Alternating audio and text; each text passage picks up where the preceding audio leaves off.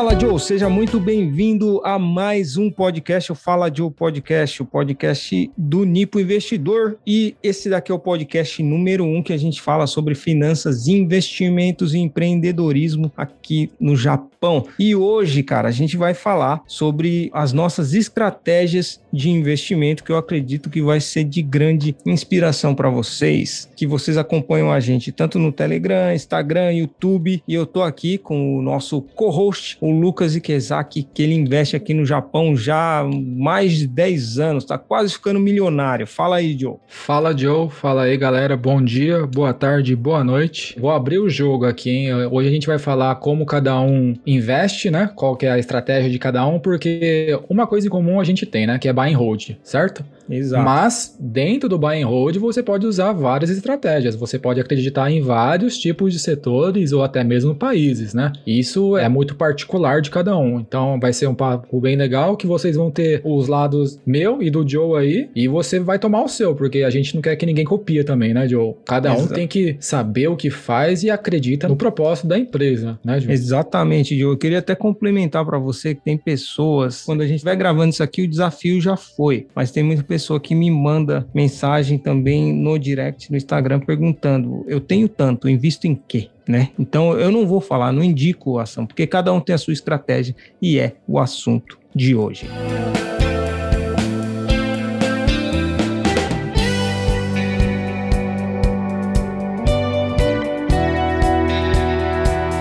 isso aí, Joe. Estamos aqui, é um prazer, mano, ter você aqui de novo. Você voltou. Se você voltou, significa que você está aprendendo alguma coisa com a gente aqui, né? Então, hoje você vai ver as nossas estratégias. E assim, Joe, acho que nem eu, nem o Lucas, a gente indica, a gente não, não fala o que, que você vai comprar, entendeu? Porque é fácil dar o peixe. Aqui a gente ensina a pescar, como que a gente raciocina para poder comprar uma ação, o que, que a gente vê para você pegar essa informação e por si só você decidir o que comprar, certo, Joe?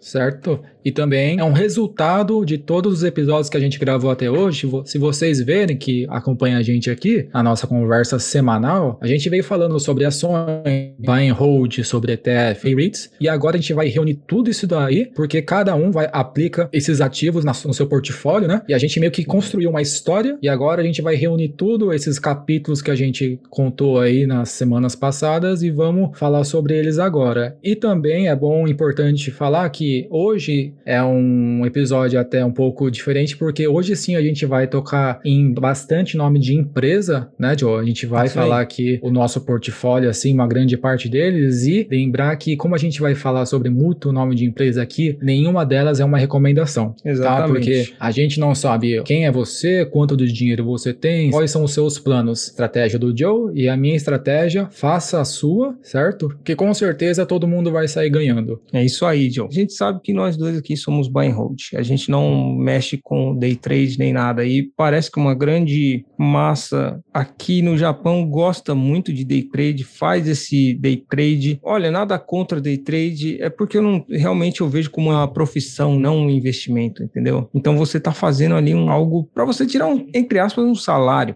Quando a gente fala de investimento, assim, na minha cabeça é você manter sempre o buy and hold. E a minha estratégia, Joe, o buy and hold, claro, e o value investing, né, no momento. Para simplificar, o que, que é isso? É comprar na baixa, vende na alta. Praticamente isso. Como é que você trabalha, Joe, quando você monta a sua carteira? Então, eu comecei a investir, como eu falei lá no primeiro episódio, lá no Brasil mais ou menos em 2014, né? Foi quando eu comprei Petro lá. E Petro todo mundo sabe que é empresa de valor, né? Tipo, você não vai esperar um crescimento gigantesco dela, é uma empresa extremamente sólida, né? E por muito tempo, por cinco anos, até eu começar a investir aqui no Japão, eu fui investindo no Brasil em empresas de valor, igual o Joe falava aí. Eu via empresas que estavam abaixo do valor que realmente ela valia e colocava o meu dinheiro lá. Basicamente era isso isso. É, depois de muito estudo, eu acompanhando né, a evolução da minha carteira, eu vi que eu tinha um rendimento. Eu tinha até um rendimento muito até próximo do Ibovespa. Não era algo assim muito discrepante assim na alta.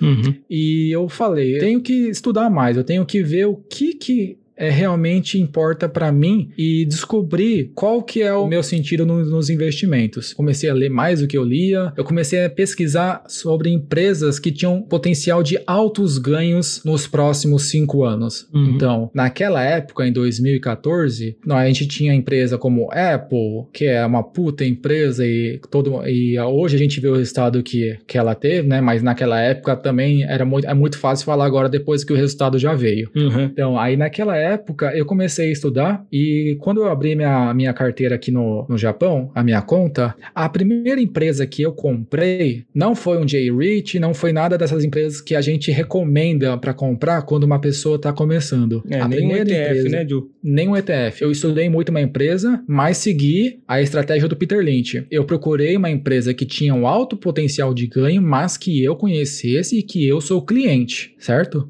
Boa. E a minha primeira empresa que eu investi aqui no Japão não é nenhuma empresa japonesa, foi a XP, que ela é listada na Nasdaq. Uhum. Eu investi ela em 2020, que foi logo depois do IPO. Uhum. Né? Ela, foi, ela fez o IPO no finalzinho de 2019. Eu não entrei no IPO, eu esperei é, passar essa, toda essa turbulência né, que um IPO oferece ao mercado. Você não quis e... fazer a, a, tal da flipagem, não, Joe? Não, não, Joe. Eu esperei o mercado dar uma, uma baixada aí, os ânimos voltarem, né? Uhum. Pro lugar de onde nunca deviam sair. Mas é, eu acreditava já na empresa, eu estava decidido que essa era a minha primeira empresa, porque eu sou cliente dela. Ela tá exposta a um país que menos de 2% da população investe, ou seja, ela tem um potencial de ganho de captação de cliente gigante. Verdade. E só com esses 2%, ela tem um lucro gigante. O crescimento que ela teve de 2019 para 2020 não tem outra comparação no, no Brasil, certo? Certo. E é por isso que eu procurei ela. Ou seja, ela está exposta num país que tem um potencial de ganho extremamente gigante, está exposta num setor que tem um futuro que todo mundo sabe, é tipo, não tem nem o que falar. Uhum. Investimentos está muito em alta agora, tá todo mundo falando sobre isso e você precisa de algum serviço para entrar nesse caminho. E a XP oferece esse serviço. Ela tem uma gestão fenomenal. Eu li o livro do, do Benchimol na raça, o que ele fez é incrível. Uhum. E então, esse é um dos principais fatores que eu analiso numa empresa. Eu começo, antes de tudo, na gestão, certo? certo? Eu procuro ver quem são os gestores, como ela foi criada, como ela saiu do zero e chegou até onde ela tá. O porquê que ela foi listada na bolsa. Quem são as pessoas que acreditaram nela até ela chegar na bolsa? Porque na bolsa é tudo lindo, né, Joe? Você aperta uhum. o sino lá, fogos de artifício, mas até ela chegar naquele botão lá Nasdaq, muita gente acreditou. E eu procuro também ver, além da gestão, eu procuro estudar as pessoas que acreditam na, nessa gestão. Porque se essas pessoas acreditam, pô, é porque tem um, um, potencial muito gigante pela frente e pode ser até aquele baú de ouro no arco-íris, né? Exato. É uma única empresa que, tipo, ela tem um produto sensacional e, tipo, eu não vejo outra empresa tomar o lugar dela nos próximos cinco anos, né, Joe? É, e essa verdade. foi a minha primeira empresa que eu investir aqui no Japão. Aqui no Japão é muito fácil a gente investir no mercado americano, até por causa da moeda. Ela não é tão desvalorizada, é uma das vantagens. E eu acredito nela e sigo aportando nela com frequência. É algo que, tipo, quando sobra uma graninha dos investimentos lá, se eu tenho alguma graninha disponível, é a empresa que eu vejo, tipo, sem, sem estudar muito mais, entendeu? Entendi. Ah, sobrou tanto, deixa eu ver. Ah, é, eu coloco na XP, entendeu? minha, todo o meu troquinho lá eu vou colocando, eu vou colocando, porque agora eu não espero que ela me retorne nada. E quem investe nela também não deve esperar, porque é um negócio, é um case de 5, 10 anos para frente, mas ela já é altamente lucrativa nesses um ano de bolsa. E o Benchimol também, quando ele abriu, foi lá, né? Na Nasdaq, certo? Que ela abriu o capital. Isso. Ele até falou: isso aqui é só o começo, agora que a gente vai começar. Day one, né? Day Dia 1. Um. Dia 1, um, aquele lá. E tipo, o grupo XP, cara, você tem a Rico. Eu tenho conta na Rico, eu gosto da Rico. Faz tempo que eu tenho conta conta lá desde que eu vim pro Japão. Já faz mais de três anos que eu abri conta na Rico. Eu gosto muito, né? E só para deixar claro, eu falei de flipagem, né? Flipagem aí, para quem não sabe, é como se fosse um day trade com IPO. Você compra é. o IPO lá na, na hora, ele vai render lá alguma coisa no dia, você vai vende no mesmo dia, você fez uma flipagem, como se fosse um IPO. E que nem o Joe falou aí, a respeito do benchmark, primeira coisa que ele olha, a gerência, né? A governança corporativa, o nome que eu tava tentando lembrar. E cara, realmente, mano, você ser sócio, você comprar uma ação é você ser sócio de boas pessoas, de bons gestores, de bons administradores, de exímios empreendedores. E o Bentimão começou numa salinha lá em Porto Alegre com 10 mil reais. Pensou em desistir várias vezes. Eu imagino que tenha sido muito difícil para ele começar aquele negócio até que ele achou o caminho da educação. E ele percorreu isso, cara, durante uma vida. Um cara que tem foco. Como não ser sócio de um cara desse. De um cara desse aí. Exato. Eu, eu sei que para a gente analisar uma ação, a gente precisa ver vários indicadores, precisa ver o que o Peter Lynch chama da história da empresa. Toda empresa tem uma história por trás. Isso daí também significa você entender o que ela vende, como que ela faz dinheiro, quais os serviços ou produtos que fazem parte da esteira de produto delas, né? Sendo um pouco repetitivo aqui, falando um monte de produto, mas essa é a verdade. Você entender qual a porcentagem também que cada produto representa na receita dela. E eu, eu queria complementar uma coisa, porque você ser sócio da empresa, tipo uma como a XP, é você participar do crescimento da empresa. E como o Joe falou, ele não está interessado em vender ela agora, sempre que sobra um dinheiro, ele vai lá e coloca um pouco mais. Isso sim é que é participar do crescimento da XP Inc. Outra coisa, ela só tem um ano na bolsa. Ela pode ter rendido alguma coisa, só que tem um estudo de caso a respeito do Google quando ele abriu capital na bolsa, certo? Então quem comprou ali e passou um tempo fala, pô, já rendeu aqui 100% que eu investi. Aí a pessoa sai daquela posição, ela vende as ações. Só que aí ela perde aquele negócio do, do buy and hold, que já uhum. valorizou mais de 8 mil por cento o Google desde que abriu capital na bolsa. Então é participar do crescimento, né? Você vê o Larry Page e o Sergey lá, que é o, os caras que fundaram o Google, certo? E como não ser, mais uma vez, sócio do Guilherme Bentimol, cara. Eu não li o livro dele na raça, mas tá na minha lista aqui, com certeza.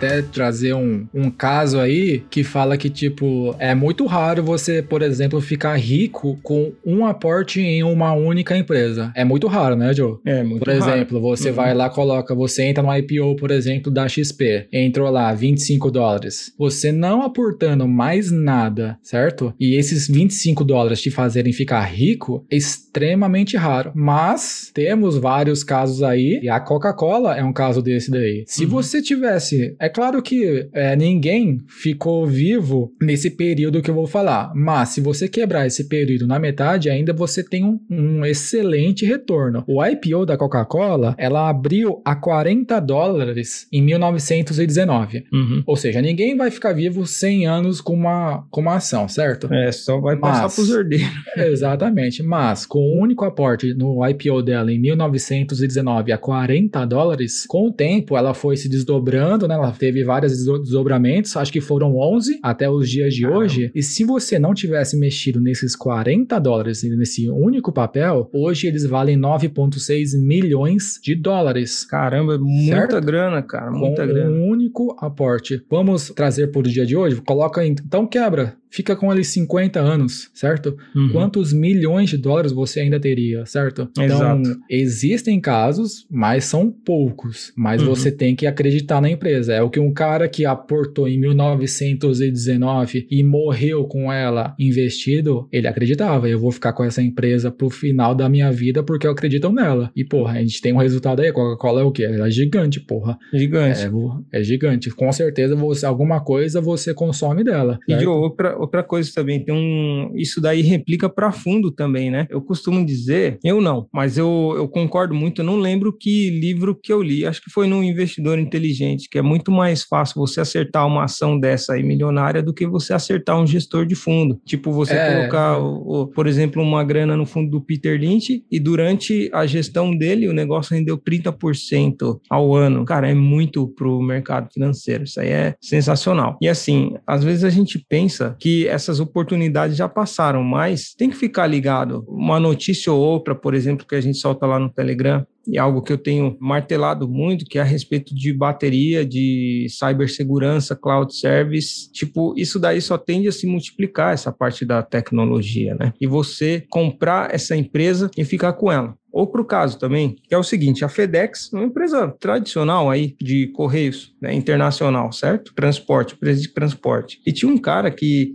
eu até contei em algum dos meus vídeos, mas vai que a pessoa não ouviu. Era um funcionário, ele não tinha nenhum cargo de chefia lá. E ele começou a aportar pouca coisa, tipo 40 dólares, 50 dólares, ali, ó, todo mês, cara. E ele trabalhando lá, ele conhecia a empresa. Ele não conhecia de cabo a rabo, mas ele conhecia, sabe como a empresa funciona. E ele aportou todo mês essa quantia né? Só ressaltando para vocês que não precisa, tipo, ser rico para investir, certo? Mas para você ser rico, você precisa investir e não precisa ser muito dinheiro, né? Se você fizer que nem esse cara da FedEx, que ficou aí durante um, eu não lembro agora se foi 30 anos, mas o cara trabalhava lá. Então, nessa única ação, ele recebia os dividendos, reinvestia os dividendos, que é outra estratégia, né, Diogo? Até você. É você alcançar o resultado, é, isso é Exato. o que potencializa o seu ganho, né, Diogo? E muito, muito, potencializa muito. demais. No, demais. No, no final, quando o cara resolveu se aposentar, ele tinha acho que 8 milhões de dólares e ele foi o único, sem ser cargo de chefia ali, um funcionário normal. E ele se aposentou com muito mais grana do que os colegas de trabalho dele, aportando só de 30, 40, 50 dólares por mês. A gente subestima o poder do longo prazo, né, Joe? Acho que o valor é pequeno e não adianta nada. Mas nada bate o juros composto, né, Joe? Exatamente. Esse aí que é o que vai fazer os seus 30, 20 dólares aí se tornarem 8 milhões no final aí para você ficar sossegado. E outro fator que eu gosto muito de analisar, também até sem mexer muito com o número. Eu hum. falei de gestão, o Joe falou aí como ela ganha dinheiro, né? Você tem que saber como é que ela ganha dinheiro de uma forma bem simples. is Exato. Ela vende isso, ganha dinheiro com isso, é daí que vem o lucro. Perfeito. É, é isso aí que você tem que saber explicar para uma criança de 5 anos de uma forma extremamente simples. Se for muito complicado, se o negócio passa por várias mãos e depois o dinheiro vai e volta e você não consegue nem você mesmo, lendo o prospecto da empresa, saber o que ela faz, eu acho que já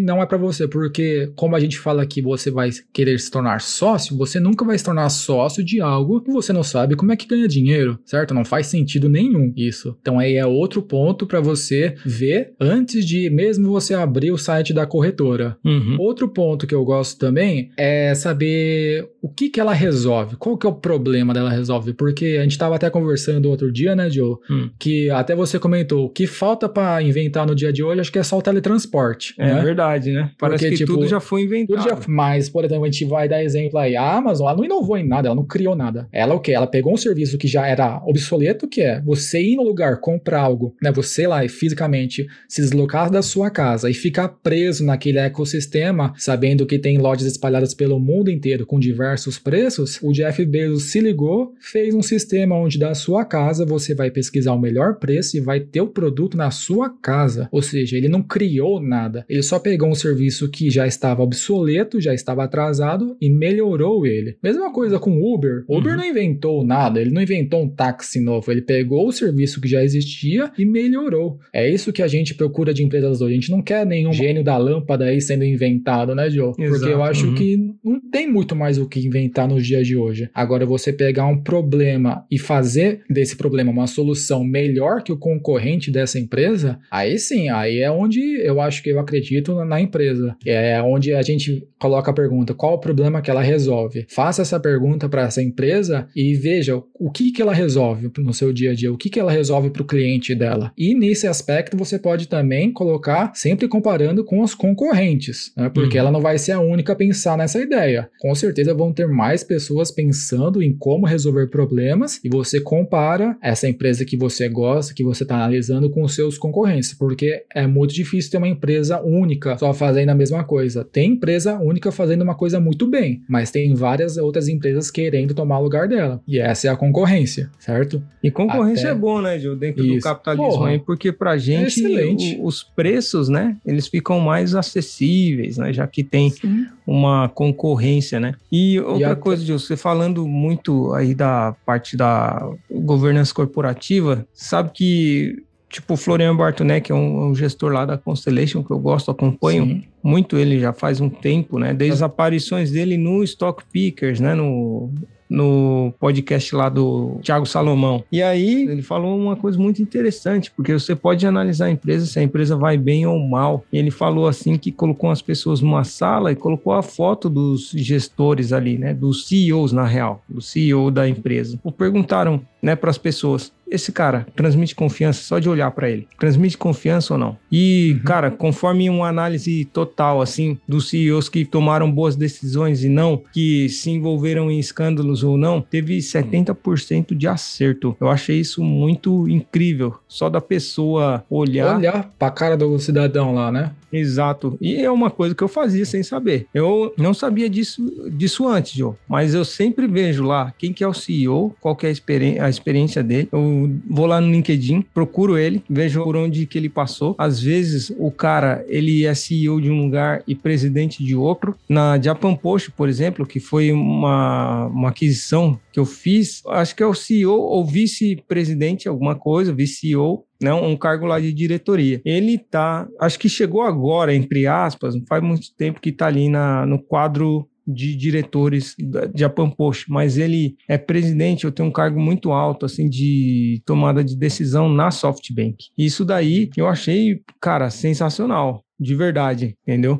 Tipo, o cara tá lá na SoftBank e tá ajudando a passar, a Japan Post passar por essa reestruturação tal. Teve alguns escândalos lá de adulteração de previdência, se eu não me engano. Uhum. E aí os caras estão se mexendo e esse cara é novo. Então, eu dou uma olhada, inclusive, na foto do cara, puxo a capivara do cara pelo que dá para fazer na internet, coisa que acho que antes não, não dava, né? Tipo, você ter é, acesso à foto de um CEO e tal, e, cara, tipo, as informações estão aí, é só você dar um Google, Google cara Google, põe cara. no Google e já era. Antigamente os caras rachava pra procurar, hein? Os caras estavam no escuro, porra. Eles tinham que ir lá na empresa lá e bater na porta dos caras pra perguntar o resultado, ficar lendo o jornal. Hoje você tem muita informação de qualidade de graça. Só saiba procurar, porque tem muita coisa ruim. Até você chegar na coisa boa, tem coisa ruim pra caramba, né, Joe? E mesmo. Saiba filtrar as coisas ruins aí que você tem. Tem a, a solução lá, certo? Até o Joe tava falando que ele tem esse perfil de velho investing, né? Eu fui hum. mudando aos poucos. Tanto que minha proporção hoje no meu portfólio aqui no Japão, e está, eu invisto aqui no Japão e Estados Unidos basicamente. Uhum. Eu venho reduzindo gradativamente a minha posição aqui no Japão, mas não vendendo as minhas ações aqui no Japão. Basicamente, eu parei de aportar aqui e estou aportando mais nos Estados Unidos, porque eu ainda acredito nas empresas que eu coloquei meu dinheiro aqui no Japão. Uhum. Porque eu vejo no Japão um país, um puta país, é,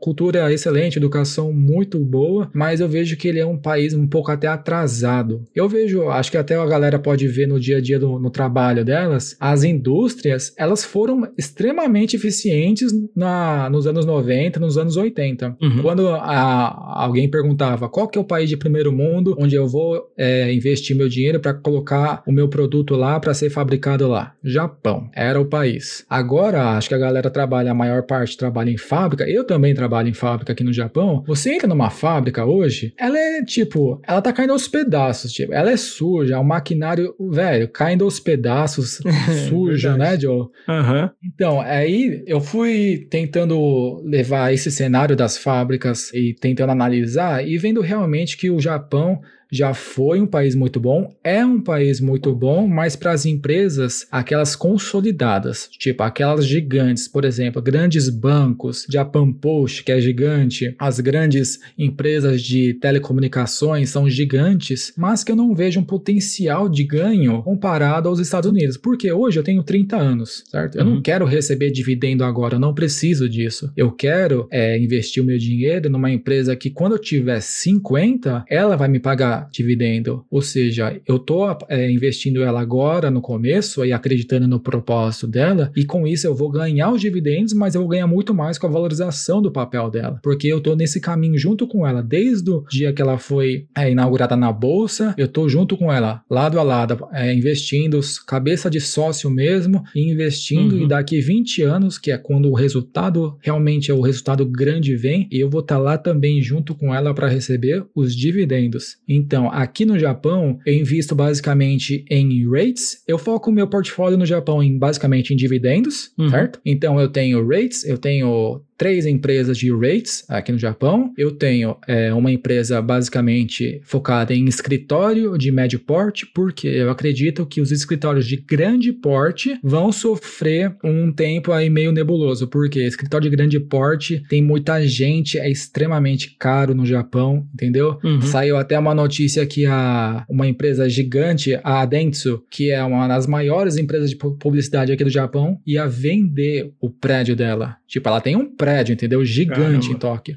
Uhum. Qual que é o custo disso aí para uma empresa? Entendeu? Ela basicamente ia se desfazer do prédio inteiro e ia realugar só dois andares, porque não tem necessidade. Depois, o que aconteceu com essa pandemia, as empresas tiveram que, velho, tem que cortar custo, né? Tipo, não dá mais para ter um monumento só para falar que a empresa é sólida, né? É verdade. Acabou é aquela era, pra dar aquele é, negócio que ele tinha, sabe? É, o cliente chega lá na porta e vê aquela recepção gigante, porra, acabou isso aí, entendeu? Uhum. É por isso que eu tenho um rate que é especializado em escritório escritório de médio porte, porque agora é onde o foco vai estar, tá, porque agora ela não precisa de um escritório gigante, ela precisa de uma sala de reunião, ela precisa de um escritóriozinho para uma equipe vir trabalhar num dia e outra equipe vir trabalhar no dia seguinte, entendeu? Acabou esses negócios de salão gigante, de chão de mármore, agora é eficiência, é, cortar custo. Uhum. E então, é, eu vou falar a empresa que eu eu vou abrir o jogo, é a Ichigo Office. Uhum. Ela é basicamente focada em escritório, em Tóquio, nas grandes cidades, escritórios de médio porte, certo? Eles fazem um trabalho tipo de realmente cuidar do empreendimento. Eu recebo mensalmente o, o prospecto deles, o que eles fizeram, tipo, eles reformam a fachada. Eles sempre tentam deixar o negócio um ambiente legal para que sempre o inquilino continue renovando o contrato. É uma puta empresa, ela tem os maiores dividendos do mercado japonês, é de qualidade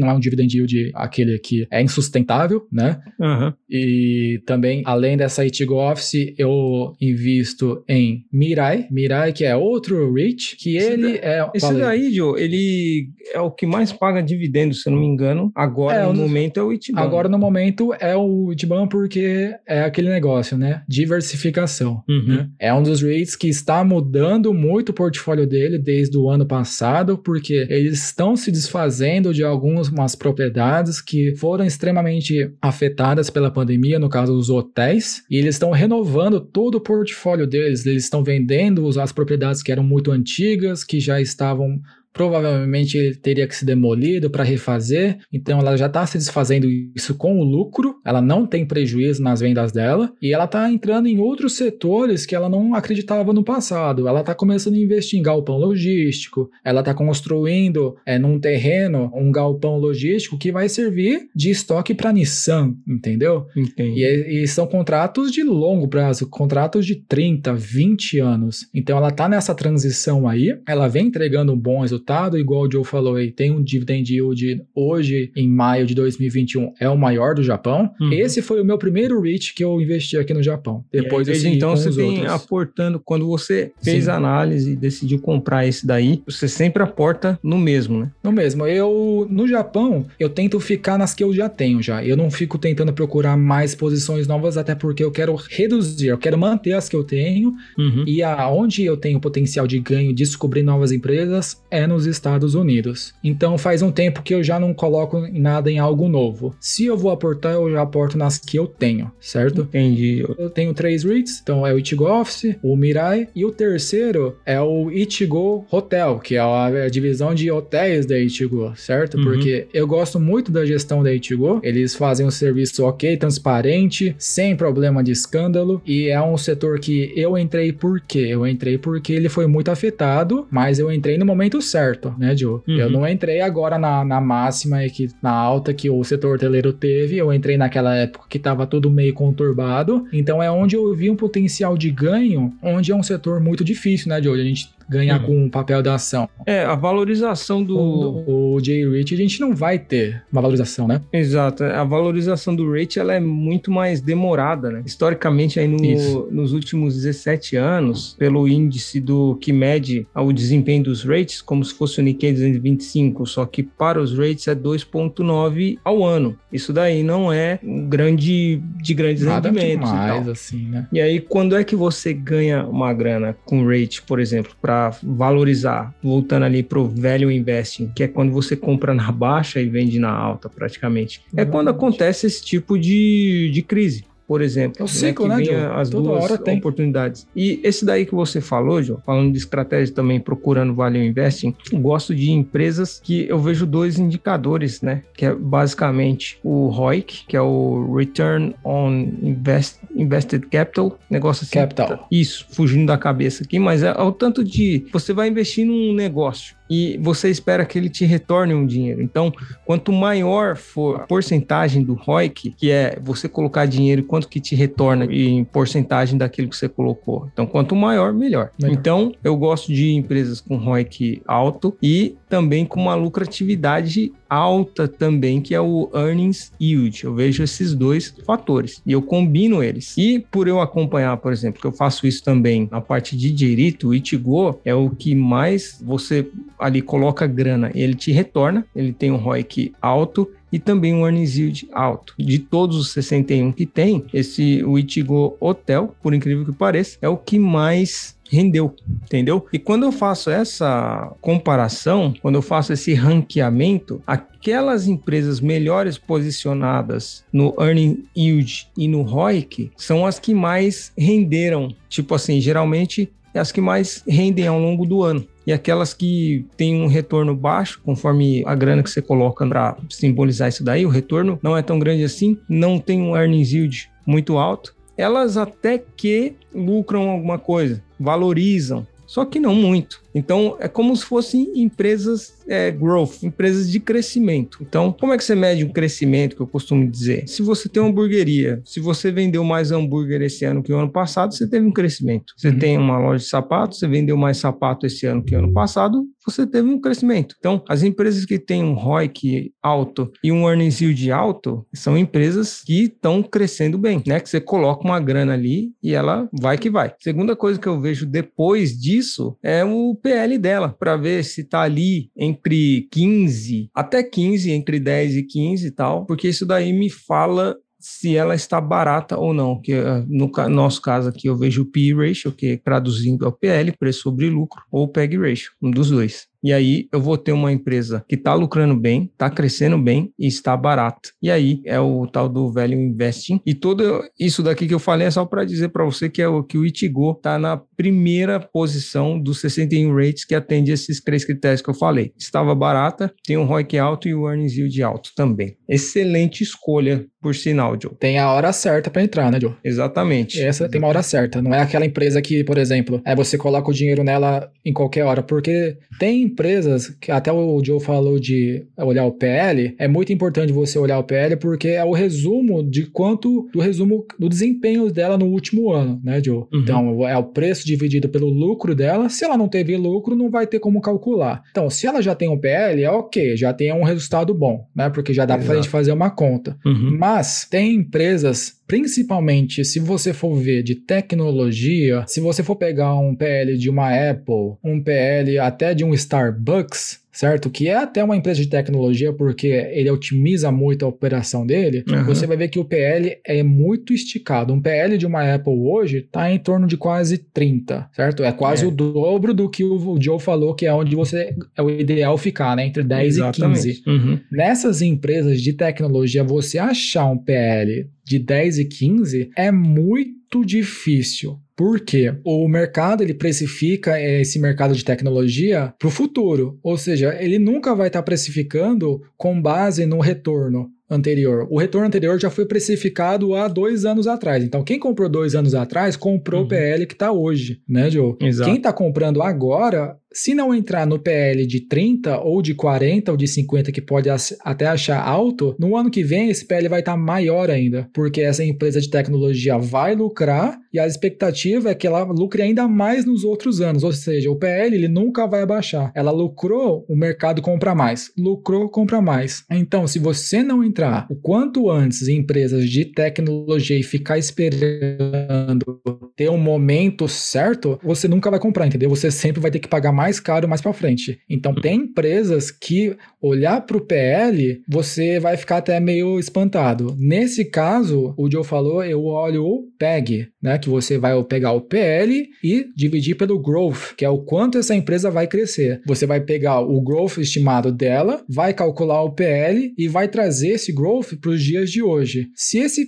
PEG tiver menor que o PL atual, quer dizer que é uma boa, porque ele vai lucrar mais do que está lucrando agora e vai crescer ainda mais por um preço menor. Então, empresas de tecnologia, de semicondutor, essas empresas assim que estão muito em alta agora, você ficar no PL e só ficar vendo PL e fechar a tela e ficar esperando isso aí, você nunca vai entrar. Você vai, quem olha muito o PL, vai ficar investindo muito em empresas que já estão consolidadas, né, Joe? É aquelas empresas que não vão crescer, tipo, é empresa sólida, é banco, é empresa de commodity. É, eu, eu tenho, muita eu tenho commodity, fala, mas é, é um, um, ponto que você tem que ficar atento. Se você quer entrar em tecnologia, não fique só olhando para o PL, porque você vai se espantar e você nunca vai entrar. A Tesla, por exemplo, tem um PL, cara, exorbitante.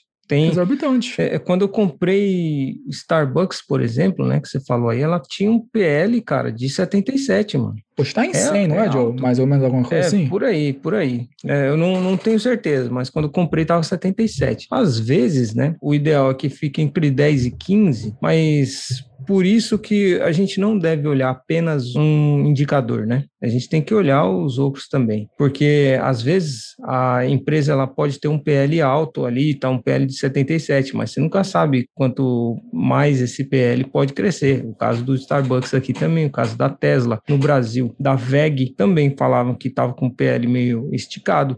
Banco Inter também e só vai aumentar. Um período e só vai aumentando. Vai, e só vai aumentar. Né? Então, só, isoladamente não é legal você ver esse indicador, né? E aí, Joe, eu comprei mesmo estando com PL esticado. E assim, tem empresas que, tipo o Starbucks, eu compro, é, tipo, eu gosto tanto que para mim meio que preço não importa. Ela Está um pouco sobrevalorizada agora, a cotação de hoje acho que 113 dólares, né? Eu comprei ela a 79, mas é uma empresa que eu gosto tanto que eu quero fazer igual o cara do FedEx. Vou aportar uhum. ali uma ação por mês que seja, e outra, ela paga dividendos já também, né? Ela cresce bem, ela só tem que melhorar um pouco a dívida, que é o, o, jeito que ela está financiando a, operação, que não é aquela dívida de empréstimo bancário, é dívida de financiamento aí que o Peter Lynch fala que é uma boa, né? Você tem que ver, beleza, a empresa é endividada? É endividada. Mas que tipo de dívida que é essa, né? É. Então, a gente colocou aqui para vocês uma, uma, série de coisas que a gente vê que não é exatamente só o PL, por exemplo. Então, PEG Ratio, tem a dívida e outros indicadores que você precisa olhar também. E tudo isso faz parte do Value Investing. Então, quando alguém fala para você comprar na baixa, comprar na alta, é, o, é comprar o dinheirito que nem o Lucas comprou. É que nem eu comprei também, que no meu caso tenho o Japan Roterorito e o Oedo Onsen. Eu tenho esses dois dinheiritos na carteira e eu comprei na pandemia mesmo, né? Porque ia fechar, né? O hotel tava sofrendo aquela incerteza, eu comprei ele baratinho e tal. E também o Oedo Onsen, Uma porque a população está envelhecendo e o público-alvo deles, quem, quem vai mais, 23%, são idosos e também porque não é só o onsen em si, e também é uma rede de hotéis e resorts que tem o onsen lá e é meio caro. Então, tipo, não espere, por exemplo, que Jeirit vai multiplicar o seu capital, que é isso que a gente quer, aumentar o nosso patrimônio, para depois, assim, futuramente, você comprar, focar mais em empresas que dependem da estratégia, claro, focar em empresas mais pagadoras de dividendos.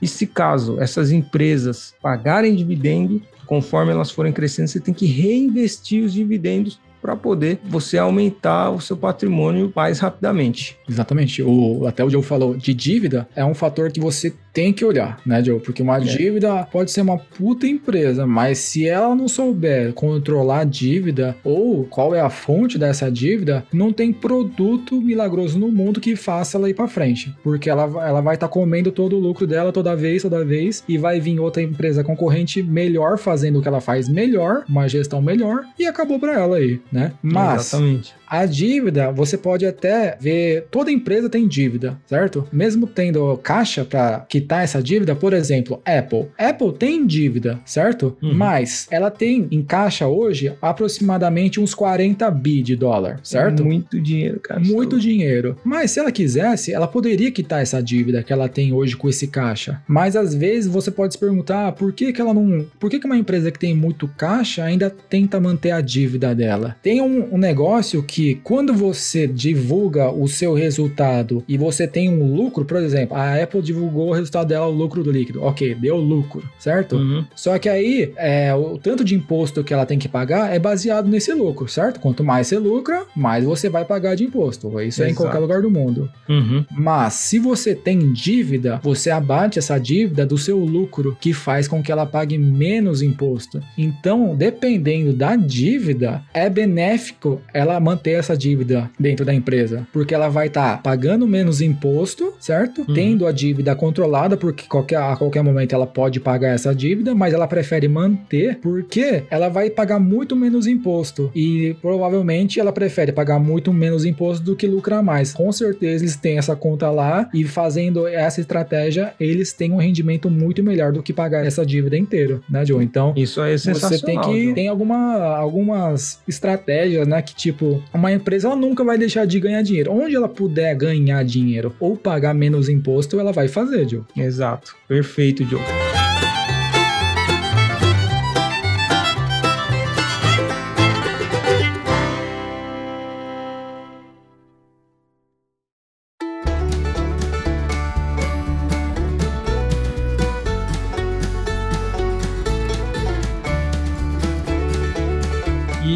quais ações que você tem na carteira japonesa? Você quer compartilhar?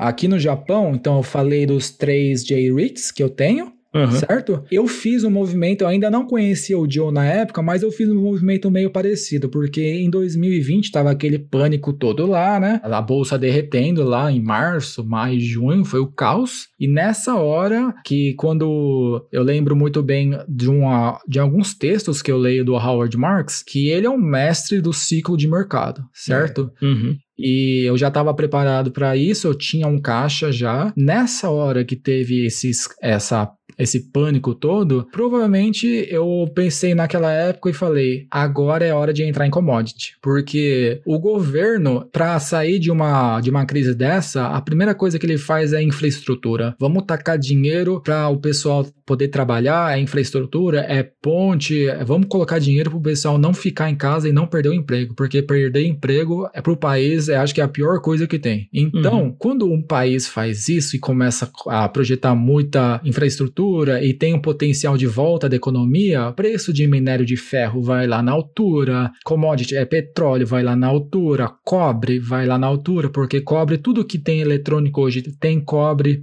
Uhum, então, exatamente. carro elétrico, semicondutor tem cobre, no seu iPhone tem cobre. E eu tentei buscar uma empresa japonesa que estivesse baseada nesses setores, assim. Eu não quis investir em uma empresa especificamente igual o Joe fez, que foi Kobe Steel, é. que é basicamente uhum. é aço. Então ela, ela é exposta, é lastreada no preço do minério de ferro. Quanto uhum. maior o minério de ferro o preço, maior é o resultado dela, certo? Exato. Uhum. Aqui no Japão eu tenho a Enios. Todo mundo conhece aí o imposto de gasolina Enios, certo?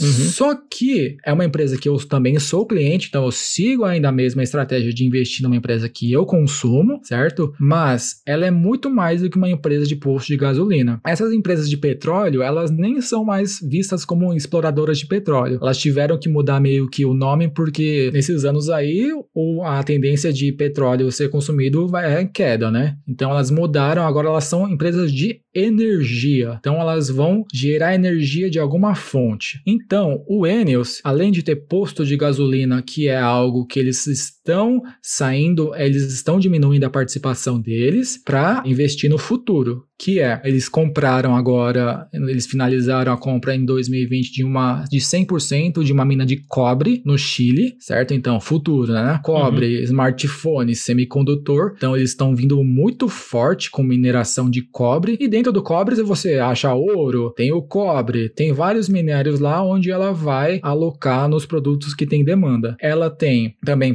projeto de energia renovável em vários países do mundo. No Japão está muito forte, energia eólica ela está uhum. entrando uhum. nisso daí também. Ela também está começando a desenvolver postos de hidrogênio. Tem ah, no futuro a gente vai ter muito carro elétrico, mas também vai ter muito carro movido a hidrogênio. Essa que eu não é sabia. A... Isso aí me lembra muito de Volta para o Futuro. Para o futuro. É. Então, já tem até carro a hidrogênio aqui. A Toyota é uma das pioneiras, né? Muita gente vê carro elétrico, né? Tesla, uhum. Nissan, carro elétrico. Mas o hidrogênio tem uma diferença que quando acaba o hidrogênio, você não tem que ficar parado preso numa tomada. Você vai num posto e reabastece como fosse gasolina. Então você não tem que ficar parado. Carro elétrico, por mais rápido que seja um carregamento da Tesla, você tem que parar parar o que está fazendo e ficar lá um tempo, certo? É, hidrogênio não, você vai parar num posto que ela está abrindo muito posto de hidrogênio no Japão, nas principais cidades por enquanto, e é onde ela vai estar tá mirada nesse futuro de hidrogênio. Então ela tem várias parcerias até no Oriente Médio para desenvolvimento de planta de hidrogênio, para trazer hidrogênio aqui para o Japão, abrindo esses postos, certo? Então ela tá, eu venho acompanhando ela desde meio de 2020, quando eu entrei nela, e eu vejo o resultado agora que foi divulgado em maio, hum. ela teve um um resultado muito bom. Ela, sai, ela era uma Kobe Steel, ela não lucrava, ela estava vindo numa, numa deficiência, estava meio ruim. Os números, se você fosse olhar só número, você não entraria. Porque Entendi. você, uhum. o setor que ela está exposta é petróleo, você já fica com o pé atrás, né? Pô, isso aí tem futuro? Eu acho que não tem. Mas eu li muito quais são os planos dela e eu vi o resultado que ela entregou agora e realmente ela fez o que ela está fazendo. Ela tem dívida, mas o patrimônio líquido dela é maior que a dívida. Então, ok, não tem problema. Ela tem condição de se desfazer de algumas coisas para pagar essa dívida caso queira. E é o que ela tá fazendo. Ela tá se desfazendo de coisas que ela não precisa mais, que é refinaria de petróleo. Ela tá diminuindo a exposição no petróleo uhum. para investir em minério de ferro e geração de energia e hidrogênio aqui no Japão. Isso daí que você falou, Joe, eu, eu acho muito sensacional, porque uma das minhas estratégias, um cara que eu sigo, eu sempre vou falar, é o Peter Lynch, um livro dele lá, que é o jeito Peter Lynch de investir, que foi os que mais me rendeu dinheiro na bolsa. E ele fala exatamente isso. Você não fica só no, nos indicadores. Se você for ver só os números, é uma empresa que estava dando prejuízo, você não ia comprar. Uhum, Mas não. toda empresa por trás tem uma história. Tem. E talvez essa daí seja um caso de turnaround. Eu não sei se ela estava de fato para quebrar. Ela nunca iria quebrar, porque ela sempre teve um patrimônio gigante. Ela, teve, uhum. ela sempre teve muita coisa que ela podia se fazer para gerar caixa. Mas era uma empresa que, tipo, tava vindo de. Ela, ela era extremamente baseada no preço do petróleo. Uhum. Agora ela tá tentando sair fora disso daí porque ela sabe que o futuro, não o futuro de um ano, mas de 10 anos, vai estar tá em baixa. o consumo vai cair um pouco. Então ela tá se mexendo agora porque uma empresa desse uhum. tamanho, para você mudar as propriedades dela, todo o ramo dela, porra, é um transatlântico mudando direção. Então, tipo, quando um navio desse tamanho vai fazer uma curva, ele não faz em 5 segundos segundos. Porra, ele tem que fazer, ele tem que abrir uma curva gigante. É a mesma coisa com uma empresa gigante dessa. É a maior empresa petrolífera aqui do Japão. Uhum. Então, tipo, ela tá mexendo, mas a, os resultados estão começando a aparecer, que eu já vi, tanto que é, o prospecto dela foi ok, teve lucro, lucro por ação teve, tanto que comparado ao ano passado não teve, então ok, já lucrou esse ano, dívida caiu, certo? E ela tá indo no caminho que ela prometeu. Isso é muito importante. É, se a empresa que você aportou no começo mudar o fundamento dela, acompanha mais de perto, porque ela te vendeu algo que ela não está cumprindo. Então, Exatamente. se você é sócio, fica em cima de uma empresa assim. É, sempre ali na, na parte de relação com investidores, tem lá tudo que você precisa saber da empresa. Tem a carta do CEO, tem o que a empresa vai fazer de implementação, de melhoria, de reestruturação. Você pega aquilo e uma coisa que eu costumo fazer é anotar essas coisas, tipo os highlights, né, do, do que a empresa vai fazer. E aí, depois de um tempo, você vê, você verifica se de fato a empresa está cumprindo aquilo que ela falou. Se ela não tiver, talvez seja uma boa opção você se desfazer daquela ação e ir para outra posição. Agora, se ela estiver cumprindo aquilo que ela falou, vale a pena manter, não vale só manter, como aportar mais e fazer parte do crescimento dela, né? Porque é o seguinte, você tem uma crise que nem teve, ou tem uma baixa, que acontece. E aí você vai recorrer às suas anotações para saber o porquê que você comprou, por que, que você comprou a ação ali. Então você precisa saber disso, ter isso anotado para te dar ali uma meio que uma paz de espírito, ou porque passa um tempo, você analisou a empresa faz um mês, dois meses, aí às vezes você esquece, não vai saber de todo o detalhe, uhum. que nem quando você estava fazendo a pesquisa, a história da empresa. Então é bom ter anotado por que, que você comprou e isso daí engloba tudo que o Joe falou. Entende muito bem que é, como que a empresa faz dinheiro, como que ela está reestruturando e se ela está reestruturando de fato. Isso. E também deixa ela ganhar dinheiro, né, Joe? Tipo, comprou, tipo, você vai lá abrir o home broker, comprou na segunda, terça-feira caiu o, o preço da ação, pô, já fica assim, né? Pô, por que caiu? Pô, deixa ela ganhar dinheiro, Joe, entendeu? Uhum. Deixa ela fazer o que ela sabe de melhor. Se você já fez o trabalho antes de estudar, já era, você tá no caminho certo. Se é uma boa empresa, ela vai ganhar dinheiro. Então deixa, dá o tempo para ela ganhar dinheiro. Não é em três meses que você vai ver um resultado de uma empresa. Eu passei oito meses vendo, tipo, a empresa, a, a subir e descer, subir e descer, porque ela tava muito exposta ao petróleo. Aí o petróleo uhum. sobe, desce, sobe, desce. Mas ok, eu esperei o resultado vir em maio e foi positivo. Ela lucrou, mesmo com toda essa volatilidade, porque ela tá diversificando a fonte de receita dela. Então, dê tempo para a empresa também. Não vai achando que você comprou uma coisa agora e vai ter o resultado daqui seis meses. Deixa vir o resultado e a partir daí tome as suas conclusões, né, Joe? Exatamente. Tem que ter paciência, né? Paciência. Depois, depois você que é você sócio. comprou, é, exatamente. Depois que comprou, não sei se é o Warren Buffett que fala isso. Tudo que você tem que fazer é esperar, mano. É ter paciência para vir o resultado. É o Vale Invest misturado aí com o Buy and Hold. A estratégia que eu mais gosto é o que eu mais sigo. E às vezes eu vejo, tem muita gente querendo fazer dinheiro rápido, sabe? Com ações, aí vai pro day trade e tal. Cara, beleza, tal, mas, putz, se você comprar uma empresa assim, como o Google, que você participa do crescimento sem esquentar a cabeça, sem ficar tenso, ai, por que que caiu? Por que que subiu? Por que que subiu? Por que que caiu? Tipo, todo dia? Meu, é, isso daí para mim é um pouco de perca de tempo, né? Então compra, tenha paciência. Em um ano, você pode escolher conseguir ali identificar uma Cobstil da vida que rende 130% em um ano. Você pode identificar uma outra ação que está num ciclo de baixa e ela pode te render muito mais, né? Sei lá, mil por cento, dois mil por cento. Você pode comprar uma empresa logo depois ali do IPO, depois passou a euforia, você pode explorar novos mercados. Agora ficar fazendo day trade, porque não vem outra coisa na minha cabeça senão meio que dinheiro rápido, sabe? Mas se você tiver um pouco de paciência, é muito mais seguro, que nem a gente, você contou a história do Pit Money lá, que ele percebeu que ele estava conseguindo mais dinheiro esperando com o ativo parado na conta do que fazendo o day trade dele lá, né? Então, acho que, porra, Vale Investing, esse estilo de investimento é o, é o caminho. Buy and hold, Vale Investing. Compra na baixa, vende na alta, participa do crescimento da empresa. E claro, e... tipo, para sua aposentadoria, né, Joe? Esse caso eu não sei como o Joe vai lidar, mas, por exemplo, Kobe Steel e Enels são empresas cíclicas, né? Então, eu entrei ano passado porque ela tava, ela sofreu muito, empresa de commodities sofreu muito, só que agora ela teve, ela subiu muito, certo? Provavelmente o ciclo da baixa dela vai vir de novo, porque é um ciclo, ela vai, sobe e volta. Mas você tem que ver se mesmo estando na baixa, ela consegue lucrar. Se ela passa por momentos de dificuldade lucrando ainda, mas o preço da ação ainda cai, eu compraria ainda mais. Porque se no momento que tá mais difícil ela consegue lucrar ainda e o preço da ação ainda caiu mais, porra, ela tá conseguindo fazer a gestão dela, a empresa trabalhar no pior cenário possível, que é uma empresa gigante dessa, não é fácil você tomar uma decisão de um dia pro outro o negócio vai estar tá lá. E se ela passa por momento e ainda consegue manter o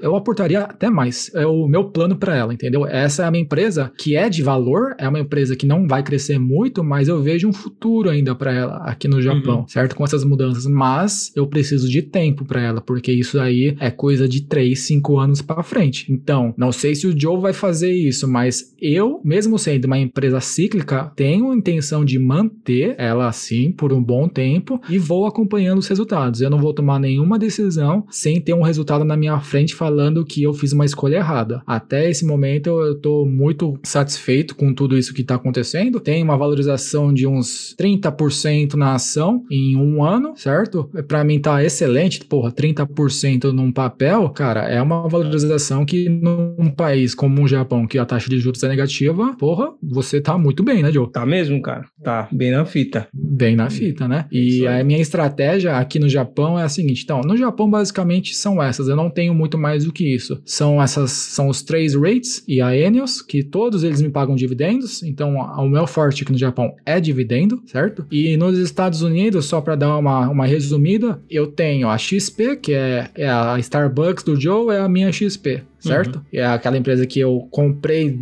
desde o comecinho dela e eu vou levar ela por muitos anos da minha vida. E eu sempre vou comprando. Tem o XP, tem o banco nos Estados Unidos, uhum. porque eu gosto de banco. Porque quem sabe fazer dinheiro é banco. Banco, eles conseguem transformar dinheiro que você coloca lá no caixa, não sei como, mas eles entregam. Depende do banco, mas o banco que eu tenho sempre entregou muito bem e é o maior banco dos Estados Unidos, que é o JP Morgan. Vou receber uhum. dividendos dele também, já foi anunciado. Por ser banco, ele não cresce muito, mas ele tem um futuro que eu acho que é um dos poucos que vai conseguir superar a marca de banco de banco crescer 5, 10% aí no máximo ao ano, eu prevejo uma coisa muito maior para ele. Então, eu tenho JP Morgan, eu tenho XP nos Estados Unidos, eu tenho Apple, uhum. certo? Porque eu consumo, eu consumo Apple, foi a minha segunda empresa que investi, eu já tenho ela há algum tempinho já também, depois da, XP, foi a minha segunda compra, e eu também venho sempre aportando, tipo, é uma empresa que é o, até o Warren Buffett falou, o jeito que o Tim Cook, ele administra a empresa é algo que ele nunca viu na vida. O jeito que esse cara faz com que a Apple tenha uma margem bruta gigantesca com o produto dela e um produto caro, não é, é caro. Não uhum. é barato, Joe. Porra, um iPhone aqui no, no Japão, mais de 150 mil ienes, cara, 150 o mais top mil linha, né? O, o mais, o, mais o Pro, o Pro Max lá com maior giga é e 160. vende que nem água. Exato. Vende demais, vende demais, cara. Tudo que a Apple é, vende é tipo esgota na hora. Ela vende um acessóriozinho, vende pra caramba. Se ela inventar uma caneca só com o logo da Apple, vai vender pra caramba. Ela vai só mesmo. não entra no, no, negócio de caneca porque ela não quer. Se ela é, é aquilo que todo mundo faz, né? Se ela entrasse em um ramo, provavelmente ela acabaria com esse ramo, porque ela iria dominar, ela iria fazer de um jeito que todo mundo compraria dela a partir de agora e as concorrentes não teriam mais escolha, certo? Então, provavelmente ela iria dominar o mercado. É a maior empresa em valor de mercado hoje, mais de 2 tri de valorização de é, market cap, uhum. 2 tri de dólares. É uma empresa que eu confio muito e continuo investindo, continuo consumindo os produtos e tenho também a última empresa que eu fiz uma aquisição nos Estados Unidos foi no setor de semicondutor, uhum. que é, porra, é o que tá mais em alta agora. Não, eu comprei essa daí é uma empresa que, tipo, não é muito conhecida. Essa daí, provavelmente, se for, é a minha aposta para que seja a minha Coca-Cola, certo? Que é uma empresa que começou muito pequena assim. É uma empresa de Taiwan, só que ela é listada nos Estados Unidos. Ela é a Himax. Quem quiser uhum. pesquisar aí dela, o ticker é HIMX, certo? Ela vem entregando um resultado que puta, é tipo, é sensacional o resultado dela. Ela vai começar a pagar dividendo agora e eu participo disso, vou estar participando desse dividendo. Eu entrei nela faz uns dois meses e venho comprando ela de uma forma, acho que é mais constante. É a minha empresa que eu venho mais aportando nos últimos dois meses, assim. Tipo, ela tá pequena agora, ela acho que deve ter, ela vale acho que uns 50 bi de dólar, pequena, né? Pro ramo de semicondutor ainda é pequeno, 50 bi. Significa Mas... que tem muito potencial potencial ainda, né? E ainda Tem mais com essa potencial. escassez, né? Que nem Isso. eu já falei, vou, vou, repetir, que teve a empresa lá na Inglaterra que ficou parada. Eu acho que era do Mini Cooper elétrico, né? Várias, ficou, né? Várias, é, várias, várias ficaram porque tá faltando semicondutor no mercado. Então, cara, é desse jeito que você participa do crescimento da empresa, sei lá, de 100, 200, mil por cento aí de, de crescimento com o dinheiro que você coloca lá. É o tal do ROI que alto. Isso. E essa eu acho que seria, se for para postar assim, falar, essa eu acho que é a minha Coca-Cola, que é uma empresa que, tipo, ela vale, hoje ela tá cotada a uma, um preço de um papel, acho que é 12 dólares. Eu entrei nela quando tava 6 dólares. Então já tenho 100% aí já de rendimento. E para fechar, eu tenho mais uma empresa, então, nos Estados Unidos, para vocês verem que a minha diversificação nos Estados Unidos é muito maior do que no Japão. Uhum. Porque é lá que eu vejo potencial de ganho. Aqui eu vejo potencial de retorno em dividendos. Aqui é onde eu, onde tiver uma crise, eu vou passar bem. Entendeu? Ah, aqui eu tô sossegado, vai pingar o dividendo. Lá nos Estados Unidos é onde tem mais ação, né? Eu gosto de ter numa ponta uma coisa muito segura e numa outra ponta uma coisa assim, bem assim, bem volátil, assim. Porque XP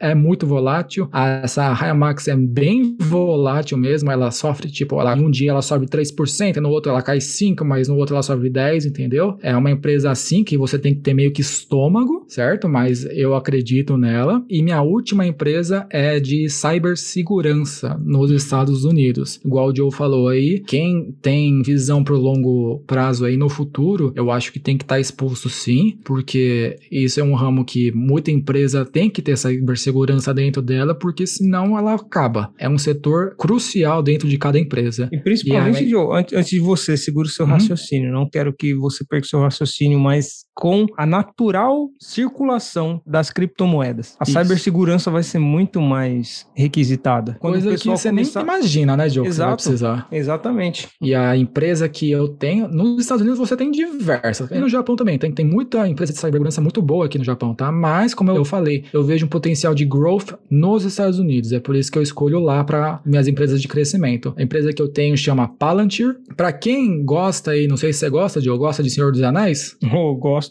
Uhum. Ah, pô, então Palantir, você sabe que é aquela pedra lá, né, que o, que o mago consegue ver além do horizonte, né? Aquela bola de cristal que o, o Saruman lá fica na, na torre dele, sabe? Ah, Quando sei, sei, sei. Ele vê o olho de... Então, aquilo lá é uma Palantir, né? Uhum. Essa empresa chama Palantir porque é uma empresa de análise de Big Data com foco em cibersegurança. Uhum. Ou seja, o nome é sensacional porque a Palantir é, no, no Senhor dos Anéis, é o mago consegue ver através do horizonte tudo o que está acontecendo. E é o que ela faz. Ela, a empresa contrata o serviço dela para analisar dado que ela não sabe o que ela vai fazer. Empresa de automóvel, ela tem muito dado que recebe de carro, assim, ah, tráfego, é problema no carro, é, tem que agendar a revisão. Então, tipo, é muito bagunçado isso nas empresas hoje. E essa Palantir, ela estreou na bolsa em outubro de 2020. Uhum. É uma empresa também que eu comprei no comecinho desse ano, então já tô com uma valorização bem legal no papel, mas eu não olho isso ainda porque eu sei que é uma empresa bem volátil também. Mas o diferencial dela é que um dos maiores clientes é quem? O governo dos Estados Unidos. O governo, a parte de defesa dos Estados Unidos tem um contrato milionário com ela. Então, se o governo dos Estados Unidos acredita nela, porra, é uma empresa que eu vejo um futuro gigantesco E tirando que o nome é foda também. Eu curti muito. E essas são as minhas empresas aí nos Estados Unidos e no Japão. Sensacional, Joe. Eu particularmente achei top, sensacional. Não tem nem o que acrescentar. O dever de casa tá, tá muito bem feito, Joe. Quando o Peter Lynch fala, não é só os indicadores, mas toda a empresa tem uma história por trás. Mesmo a empresa tendo um PL alto, ela tem uma, uma boa história. Você pesquisou, viu que ela vende, né? Ela pode estar, tá, se você olhar só os indicadores, que nem você falou, você não compraria, mas você ah, viu por a exemplo, história. A Palantir, ela não lucra, tá? O prejuízo dela é milionária. Coisa tipo assim, de você olhar e não colocar o seu dinheiro lá. Mas, de tempos em tempos, cada resultado que ela divulga, ela vem cortando quase que pela metade o prejuízo certo? E ela não tem dívida, uma dívida extremamente baixa, ou seja, ela está reinvestindo tudo que ela ganha, ela reinveste no desenvolvimento de software dela. Uhum. Então, é uma empresa que quando tipo tiver consolidada, ela só vai virar uma chave assim. Ele fala: se eu quiser lucrar, eu só viro uma chave e mês que vem eu tô lucrando. Mas a, a escolha de não lucrar é minha, porque eu não quero esse lucro agora. Deve ser um lucro bem pequeno. Uhum. Eu quero um lucro de bilhão. Então, para esse lucro de bilhão chegar, ele tem que reinvestir tudo que ele ganha agora. Então é uma escolha da empresa. Se a empresa escolhe não lucrar, já é um diferencial, né, Joe? Se é, é verdade. Se empresa é, de tecnologia, isso. né? Então, ela tem que reinvestir. Então, se ela escolhe não lucrar agora, é porque ela acredita muito que mais para frente ela vai lucrar muito mais do que hoje. Uhum. Sensacional. E Joe, já deu acho que mais de uma hora aqui de podcast. A gente ficou hoje sabendo legal, hoje. Né? Hoje foi exclusivo. Hoje foi exclusivo pro Lucas abrir a carteira dele e mostrar como que ele investe. Eu me identifico demais com o jeito que ele investe. É isso aí mesmo. Tem que ser buy and hold, tem que ser velho investing, porque é dessa forma, é uma forma mais garantida de você fazer um, um dinheiro na bolsa aí no longo prazo, construir o seu patrimônio, né? Então, eu espero que vocês tenham aprendido demais nesse podcast que a gente abriu aqui. O leque, né? Certo aí, Lucão? E aí, a galera só não vai copiar, tá, meu? Só não vai é, copiar mano, a ação, mas a estratégia sim. Copia a estratégia. A ação. Tem diversas não. empresas tipo, concorrentes dessas que eu falei. Então, tipo, estuda o setor, cara. Que, tipo, se você estudar o setor e se identificar com uma empresa, é aí. Eu me identifiquei com essas, mas eu poderia me identificar com diversas. Tem excelentes empresas aí que eu optei por não escolher porque eu me identifiquei com uma. Mas com certeza, você vai fazer uma boa escolha, qualquer que seja. Sensacional. E olha só, a dica é o ETF, né? Se você não souber muito do setor, vai lá num vai um lá, ETF de semicondutor, um de bateria, um de cibersegurança e dá uma olhada olhada, vê o, o que, que o ETF está comprando, o que, que tem mais porcentagem lá, dá uma olhada naquela empresa, dá uma atenção